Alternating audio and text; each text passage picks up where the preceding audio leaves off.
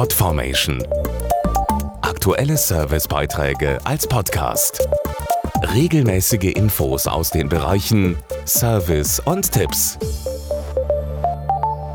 Willkommen in der Glaszeit. Damit ist gemeint, dass Glas als Verpackung zum Jahresende Hochsaison hat.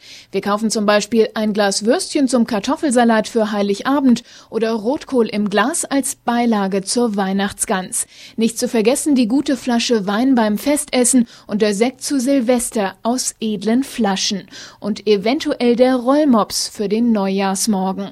Glasklar, da kommt jede Menge Altglas zusammen, das in den Altglascontainer gehört. Worauf es dabei ankommt, das verraten wir Ihnen im Beitrag. Grünglas in den Grünglascontainer, Weißglas zu Weißglas, Braunglas zu Braunglas. Soweit so gut.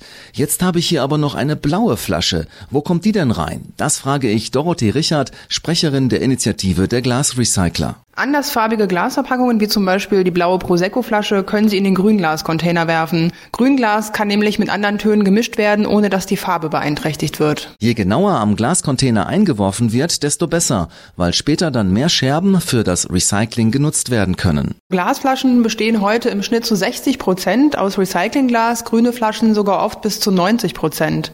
Deswegen gehören grundsätzlich alle Glasverpackungen für Lebensmittel und Getränke in den Altglascontainer, also Flaschen und Konserven Konservengläser, zum Beispiel für Rotkohl oder auch Senf. Richtiges Sortieren am Altglascontainer ist gut für die Umwelt, spart Rohstoffe und Energie. Gut zu wissen ist aber auch, was nicht hineingehört. Zum Beispiel zerbrochene Christbaumkugeln. Die schmeißen Sie bitte in den Restmüll, denn auch wenn die Weihnachtsbaumkugel aus Glas ist, sie kann nicht mit Altglas recycelt werden und gehört daher auch nicht in den Altglascontainer. Das gilt übrigens auch für Porzellan, Glühbirnen oder zerbrochene Sektgläser.